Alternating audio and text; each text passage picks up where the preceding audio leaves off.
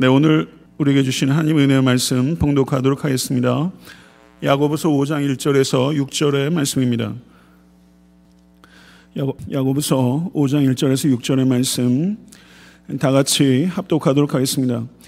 들으라 부한, 자들아 너에게 이 말 고생으로 말미암아 울고 통곡하라 너의 재물은 썩었고 너의 옷은 좀 먹었으며 너의 금과 은은 녹이 슬었으니 이 녹이 너에게 증거가 되며 불같이 너희 살을 먹으리라. 너희가 말세에 재물을 쌓았도다. 보라 너희 밭에서 추수한 품꾼에게 주지 아니한 사기 소리 지르며 그 추수한 자의 우는 소리가 만군의 주의 귀에 들렸느니라. 너희가 땅에서 사치하고 방종하여 살육의 날에 너희 마음을 살찌게 하였도다. 너희는 의인을 정죄하고 죽였으나 그는 너희에게 대항하지 아니하였느니라. 아멘. 하나님의 말씀입니다 1923년 시카고의 한 호화로운 호텔에 당대 미국에서 가장 부유한 거물들이 모였습니다. 베들레헴 철강회사 사장인 찰스 M. 슈왑, 뉴욕 증권거래소 사장인 리처드 위트니, 어, 내무부 장관 앨버트 폴, 월스트리트의 거부 제시 리버모어, 세계 최대 성냥 전매 회사 사장 이바 크루거 등이 모였습니다. 그런데 이들이 약 25년 정도가 지난 후 전후에서 찰스 M. 슈왑은 1939년에 30만 달러의 빚을 지고서 사망했고 리차드 위트니는 횡령 혐의로 감옥에 복역 중이었고 앨버트 폴은 이권에 개입해서 직권을 남용한 죄로 감옥, 감옥에 복역 중이었고 제시 리버모어는 스스로를 한탄하며 1940년에 자살했고 이버와 크루거 역시 1932년도에 권총으로 자살했습니다. 다소 극단적이고 우울한 예인 줄 제가 왜 모르겠습니까만은 이 이야기를 통해서 돈에 대한 우리의 생각을 다시 한번 환기하고 돈이 이 세상에서 가장 위험한 것이라는 것을 잘 나타내는 이야기라고 생각합니다. 지난주에 강의했던 야고보서 4장 13절에서 17절은 상인들의 주제 넘은 계획의 어리석음에 대한 책망의 말씀이었습니다. 오늘 본 말씀은 불의한 부자의 어리석음에 대한 책망의 말씀입니다. 근데 바로 앞절인 4장 13절을 보게 되면 그러므로 사람이 선을 행할 줄 알고도 행하지 아니하면 죄니라 라고 말씀했다는 것을 상기해야 될 필요가 있습니다. 그렇다면 오늘 본 말씀 5장 1절부터 6절의 말씀은 돈을 가지고 선을 행하지 않는 죄에 대한 가르침이라고 이해해야 할 것입니다.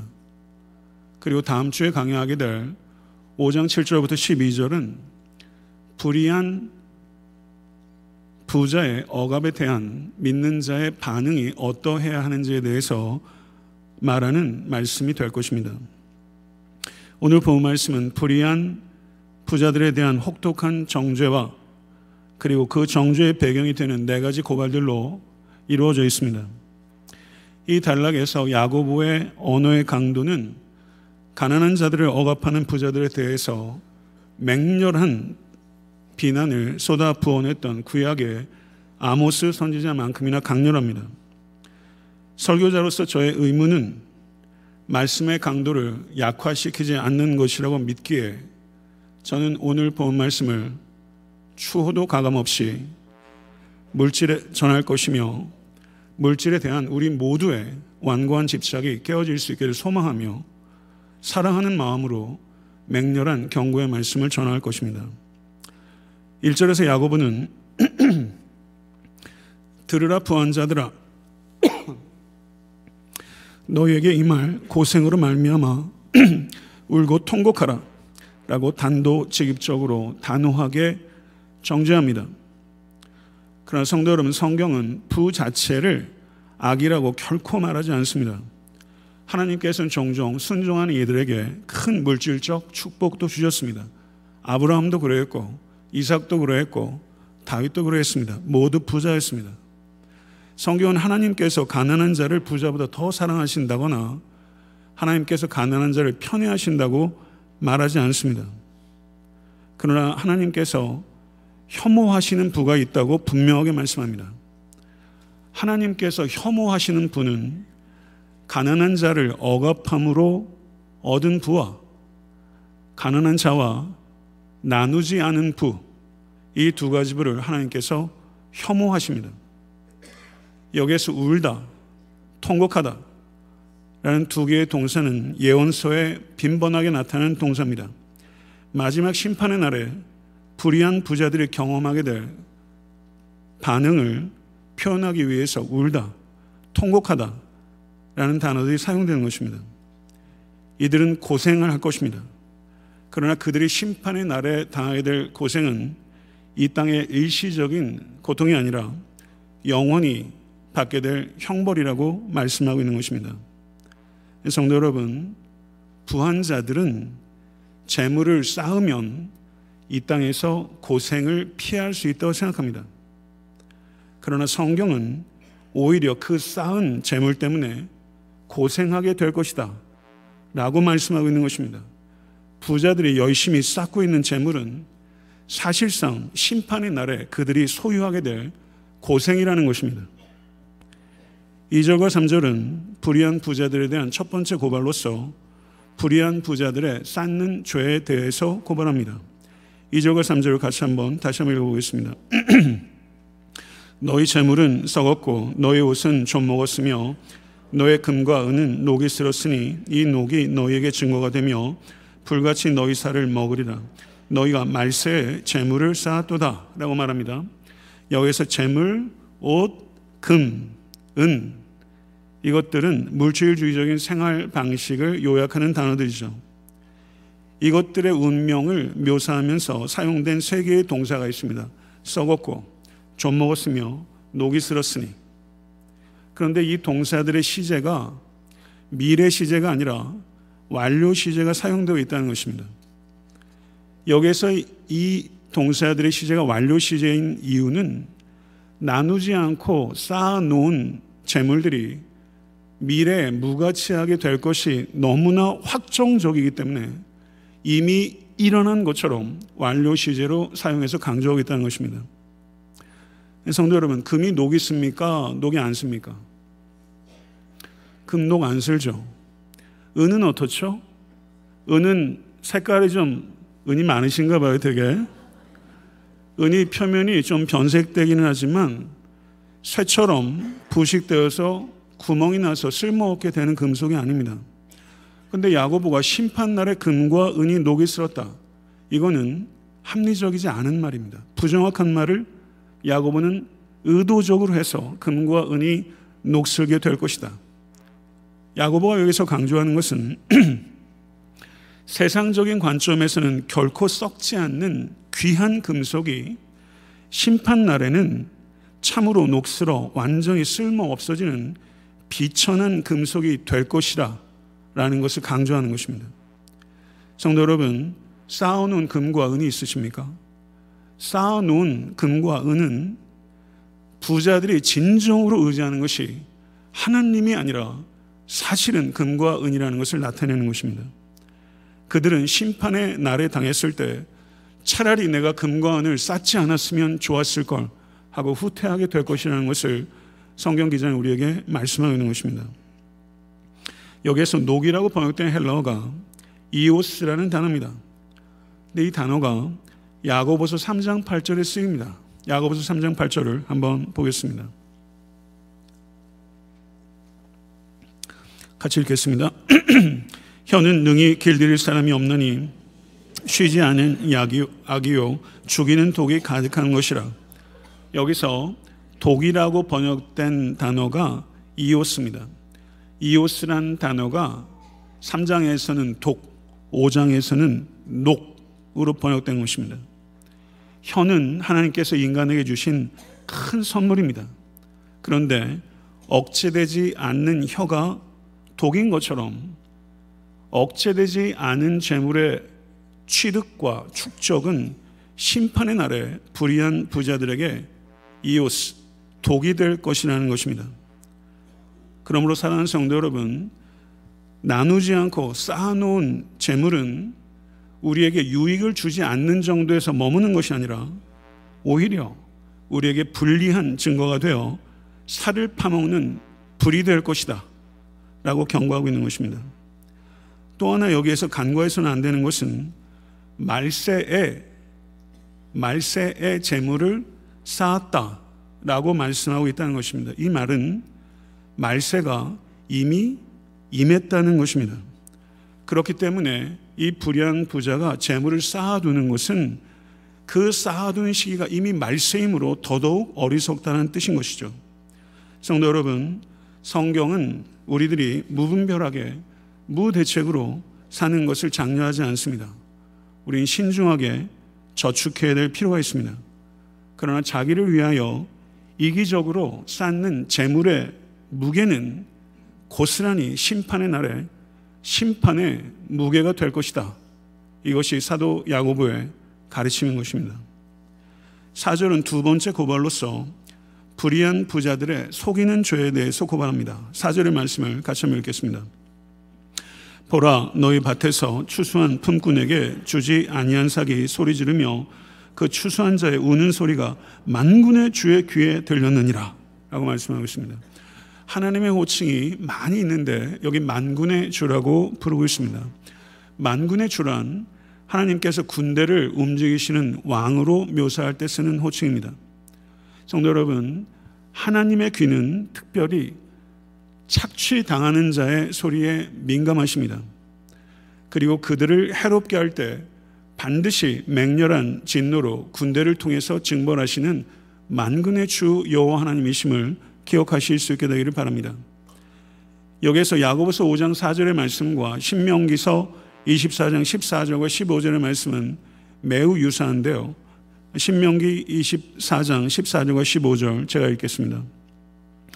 공공하고 비난한 품꾼은 너희 형제든지 내 땅 성문 안에 우구하는 객이든지 그를 학대하지 말며 그 품삯을 당일에 주고 해진 후까지 미루지 말라. 이는 그가 가난함으로 그 품삯을 간절히 바람이라. 그가 너를 여호와께 호소하지 않게 하라. 그렇지 않으면 그것이 내게 죄가 될 것입니다. 성도 여러분, 이 고대 사회에서 말하는 경제 윤리, 노동 윤리가 얼마나 탁월한 수준이 있는지 한번 생각해 보세요. 일용직 근로자들에게 정당한 임금을 지불해야 되는 필요와 그리고 그 임금을 그날이 끝나기 전에 지불해야 될 필요를 이야기하고 있는 매우 높은 수준의 윤리를 이야기하고 있는 것입니다. 북이스라엘과 남유다가 패망한 이유는 두 가지였습니다. 첫째는 우상숭배라는 영적인 문제였으며 두 번째는 가난한 자들에 대한 착취라는 경제적 문제. 이 두 가지 때문에 북이스라엘과 남유다가 멸망했던 것입니다. 예레미야 5장 26절 29절을 보게 되면 제가 읽겠습니다. 내 백성 너희 중에 악인이 있어서 새 사냥꾼의 매복함같이 지키며 더슬로와 사람을 잡으며 조롱의 새들이 가득함같이 너희 집들에 속임이 가득하도다. 그러므로 너희가 창대하고 거부가 되어 살자고 살지고 윤택하며 또 행위가 쉼이 악하여 자기 이익을 얻으려고 송사 곧 고아의 송사를 공정히 하지 아니하며 빈민의 송사를 공평히 판결치 아니하니 내가 이 일들을 인하여 벌하지 아니하겠으며 내 마음이 이 같은 나라에 보수하지 않겠느냐 나 여호와의 말이니라 라고 말하면서 이스라엘의 죄를 폭로하고 있습니다. 성도 여러분 지금 우리가 살고 있는 이 시대는 지나친 부와 지나친 빈곤이 공존하는 시대입니다. 가난한 자들에 대한 착취가 북이스라엘과 남유다의 결정적인 패망의 원인이었다는 것을 우리는 몰라서도 안 되고 무시해서도 안 될 것입니다. 가난한 자들을 착취하는 이들이 열심히 예배를 드렸습니다. 가난한 자들이 착취하는 자들이 드린 열심히 드린 예배는 죄를 열심히 씻는 예배가 아니라 죄를 열심히 쌓는 예배요. 우상, 숭배인 것입니다. 착취로 축제한 사람들이 교회 안에서 인정받아서는 안 될 것이며 마땅히 강력하게 성토되고 책망받아야 하는 것입니다. 성경은 가난한 자들의 생존이 부자들의 이윤보다 우선한다고 선포하고 있는 것입니다. 우리 모두는 생명을 재물보다 소중히 여겨야 할 것이며 생명을 섬기기 위해서 재물을 버겁도록 사용하는 우리 모두가 될 수 있게 되기를 간절히 하나님께서 원하시는 것을 믿습니다. 5절은 세 번째 고발입니다. 불의한 제자들을 방종하는 죄에 대한 고발입니다. 5절의 말씀 제가 읽겠습니다. 너희가 땅에서 사치하고 방종하여 살육의 날에 너희 마음을 살찌게 하였도다. 삭을 정당하게 주지 않고 삭을 제때 주지 않는 것은 가난한 자들을 속이는 악한 죄이며 이렇게 속인 돈으로 사치와 방종에 빠지는 것은 더더욱 악한 죄입니다. 살찌우는 것은 가축을 도살장에 끌고 가기 직전까지 행하는 일입니다. 이 세상에서 사치와 방종에 몰두하여 살아가는 것은 살찌우는 가축처럼 살아가는 것과 진배 없다는 것입니다. 아모스서 6장 1절을 보게 되면 이렇게 말씀합니다. 화 있을진저 시온에서 교만한 자와 사마리아 산에서 마음이 든든한 자, 곧 백성들의 머리인 지도자들이여 이스라엘 집이 그들을 따르는도다. 아모스가 예언하는 이 시대는 북이스라엘이 경제적으로 극도로 번영하고 군사적으로 강성을 누리고 있을 때였습니다. 그래서 이스라엘 사람들은 스스로를 높이고 스스로를 의지하는 죄를 범하였던 것입니다. 4절에서 6절을 보게 되면 부유함 때문에 자기 우월감에 사로잡힌 이스라엘 백성들의 한계가 없는 사치스럽고 무절제한 삶을 고발하고 있습니다. 아모스 6장 4절에서 6절의 말씀을 우리 같이 한번 읽어보도록 하겠습니다. 상하상에 누우며 침상에서 기지에 커며 양떼에서 어린 양과 우리에서 송아지를 취하여 먹고 비파에 맞추어 헛된 노래를 지저거리며 다윗처럼 자기를 위하여 악기를 제조하며 대접으로 포도주를 마시며 귀한 그림을 몸에 바르면서 요셉의 환란을 인하여는 근심치 아니하는 자로다. 성도 여러분, 이것이 경제적 번영과 군사적 강성함을 누리고 있던 북이스라엘 사람들의 한계가 없는 사치와 방종이었습니다. 이것이 서구 기독교인들의 모습이요. 한국 교회 성도들의 모습과도 크게 무관하지 않을 것입니다. 이스라엘 사람들은 자신의 사치와 방종을 위해서 가난한 사람들의 피로를 외면하고 그들을 착취하고 억압했습니다. 그들은 오직 자기 자신에게만 집중했고 다른 사람들은 자신의 목적을 위해서 이용하는 수단으로 전락시켰습니다. 고린도후서 8장 9절은 이렇게 말씀합니다. 우리 주 예수 그리스도의 은혜를 너희가 알거니와 부유하신 자로서 너희를 위하여 가난하게 되심은 그의 가난함을 인하여 너희로 부욕해 하려 하심이니라. 아멘. 성도 여러분, 예수님께서는 빌린 구유에 나셨고, 빌린 배에서 하나님의 나라를 가르치셨고, 빌린 나귀를 타시고, 예루살렘에 들어가셨고, 빌린 방에서 마지막 만찬을 나누셨고, 급기야 빌린 무덤에 장사되셨습니다. 예수님께서 가난하셨다는 것은 의심의 여지가 없습니다. 예수님께서 스스로 가난해지신 것은 자신의 가난으로 우리들을 부욕해 하기 위한 것을 기억하실 수 있게 되기를 간절히 소원합니다. 예수님께서는 life, 생명입니다. 예수님을 주인으로 모시고 사는 그리스도인들의 삶에는 필연적으로 라이프스타일, 삶의 방식이 변화되어야 할 줄로 믿습니다. 사회 구조적인 악이나 불의가 만들어내는 비자발적인 가난에 대해서 우리 그리스도인들은 관심과 분노를 느껴야 합니다. 그리고 비자발적 가난을 근절시키기 위해서 우리 그리스도인들은 단순한 삶을 살아야 될 줄로 믿습니다. 요한일서 3장 17절은 누가 이 세상 재물을 가지고 형제의 궁핍함을 보고도 도와줄 마음을 막으면 하나님의 사랑이 어찌 그 속에 거할 거 보냐라고 말씀합니다. 성도 여러분, 창조적이고 가치 있는 취미 생활 하십시오. 거기에 기꺼이 투자하십시오. 주의 깊게 즐기시고 활력 있고 유쾌하게 살아가십시오. 그러나 성도 여러분, 너무 편안한 것, 너무 맛있는 것, 너무 멋있는 것, 너무 고급스러운 것, 성도님의 돈으로 할 수 있어도 삼가십시오. 그것이 하나님의 뜻입니다. 단순함으로 얻게 된 물질과 시간의 여유를 가지고 더 많은 사람, 더 낮은 사람, 버거울 만큼 관대하게 섬기라고 하는 것이 하나님의 뜻입니다. 이 뜻을 부디 분별하시고 그 뜻대로 순종하며 살아가는 모두가 될 수 있게 되기를 간절히 소원합니다. 6절은 네 번째 고발입니다. 불의한 부자들이 억압하는 죄에 대한 고발입니다. 너희는 의인을 정죄하고 죽였으나 그는 너희에게 대항하지 아니하였느니라. 여기에서 의인은 문맥상 억압받는 가난한 자들을 가리키는 것입니다. 가난한 자들에게 정당한 싹을 주어야 된 때에 주지 않으면 가난한 자들이 즉각적으로 죽는 것은 아닙니다.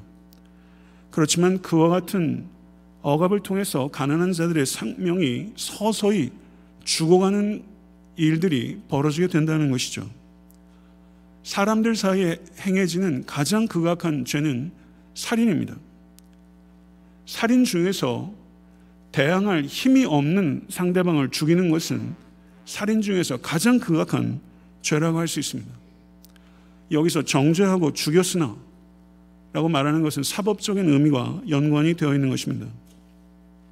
팔레스타인의 부유한 지주들은 가난하고 빚진 농부들을 법정으로 데려왔습니다.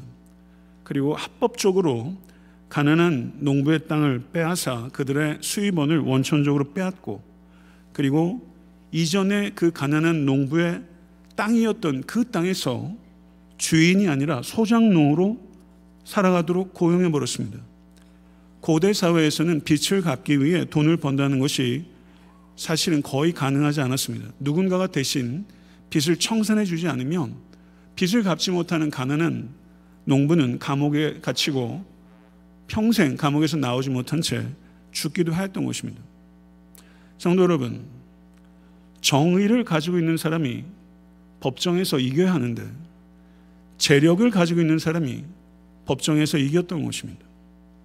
재판이 힘없고 가난한 자를 위해 존재해야 하지만 재판이 거꾸로 가난한 자를 유린하고 힘있고 부유한 자의 재산을 지키는 수단이 되어 버렸던 것입니다. 이것이 고대 사회에 있었던 일일 뿐만 아니라 한국 사회 현실과도 결코 무관하지 않다고 할 것입니다. 골로새서 3장 5절을 보게 되면 그러므로 땅에 있는 지체를 죽이라 곧 음란과 부정과 사욕과 악한 정욕과 탐심이니 탐심은 우상 숭배니라. 성도 여러분, 여러분과 저에게도 집요한 탐심의 대상이 분명히 있습니다. 그 집요한 탐심의 대상 내려놓으십시오. 그 탐심을 붙잡고 있으면 반드시 하나님의 자리에 앉게 될 것이고 그 탐심의 대상인 우상이 될 것이라는 사도 바울의 경고를 받아들이실 수 있게 되기를 간절히 소원합니다. 탐심이 제어되지 않으면 계략으로 발전하고 계략이 행동으로 옮겨지는 과정에 온갖 거짓과 속임수들이 난무하게 될 것이고 급기야는 마침내 힘없고 가난한 일을 죽이는 일에 가담하게 될 것이라는 것입니다. 말씀을 맺겠습니다. 성도 여러분, 구역의 아모스에 비견할 정도로 맹렬하고 단도직입고 단호한 야고보의 경고, 경고답게 여러분에게 선포했습니다. 그렇지만 이 경고의 말씀을 제일 먼저 들어야 되는 사람은 저라고 생각하고 이 경고의 말씀을 전하면서 부디 불의한 부자의 길을 걸어가지 않기를 바라는 사랑으로 전했다는 것을 깊이 생각하시고 이 말씀을 여러분과 제가 신비에 새길 수 있게 될 간절히 축원합니다. 돈은 악한 것이 아니라 위험한 것입니다. 억압으로 얻은 부와 나누지 않는 부는 하나님께서 혐오하시는 부입니다. 불의한 부자들이 재산을 쌓는 것은 마지막 날에 그들의 것이 될 고생입니다. 불의한 재물의 획득과 축적은 득이 아니라 독입니다.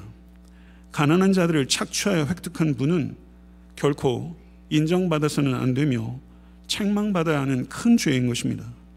착취하여 획득한 부로 사치하고 방종하는 것은 곱절이나 악한 죄악입니다. 대항할 수 있는 힘이 없는 가난한 자를 억압하는 것은 살인하는 것과 같은 죄입니다. 성도 여러분, 부디 명심하십시오. 우리는 아무것도 가지고 온 것이 없고 아무것도 가지고 갈 것이 없습니다. 이 두 가지를 기억하며 삶을 이끌어 가십시오. 그러면 인생에 성공하게 될 줄로 믿습니다. 인간은 욕심껏 살 때 행복해지는 존재가 아니라 욕심을 다스릴 때 행복해지는 존재입니다. 한 사람도 예 없이 소유와 쾌락을 추구하는 사람들이 되어서는 안 될 것이며 힘없고 가난한 자들을 위해 섬김을 추구하는 우리 모두가 될 수 있게 되기를 간절히 소원합니다. 성도 여러분, 어떻게 재산을 모으느냐, 그리고 어떻게 재산을 사용하느냐, 이 두 가지에 있어서 하나님과 사람 앞에 부끄러움이 없이 삶을 이끌어가는 우리 모두가 될 수 있게 되기를 우리 주 예수 그리스도 이름으로 간절히 축원합니다. 기도하겠습니다.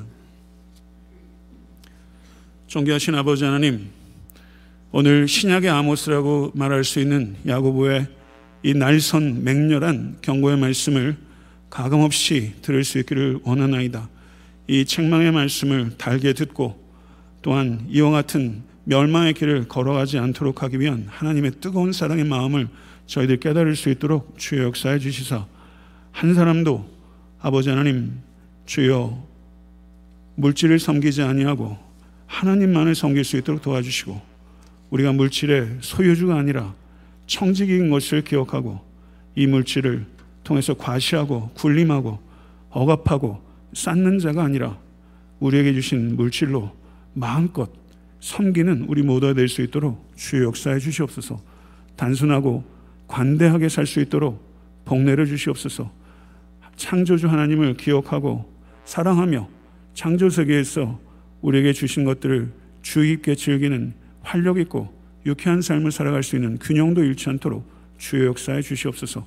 우리 사랑하는 성도들의 생업의 자리에 주의 은혜의 손길을 더하사 범사에 감사하며 기쁨으로 성실하게 일하고 내 배를 위해서 일하지 않고 하나님의 나라를 위해서 일할 수 있는 모두가 될 수 있도록 도와주셔서 아버지 하나님 녹슬고 말게 될 금과 은을 쌓는 일에 우리의 삶을 들이지 아니하도록 주 역사해 주시기를 간절히 바라옵고 우리 주 예수 그리스도 이름으로 축복하며 기도드립니다. 아멘.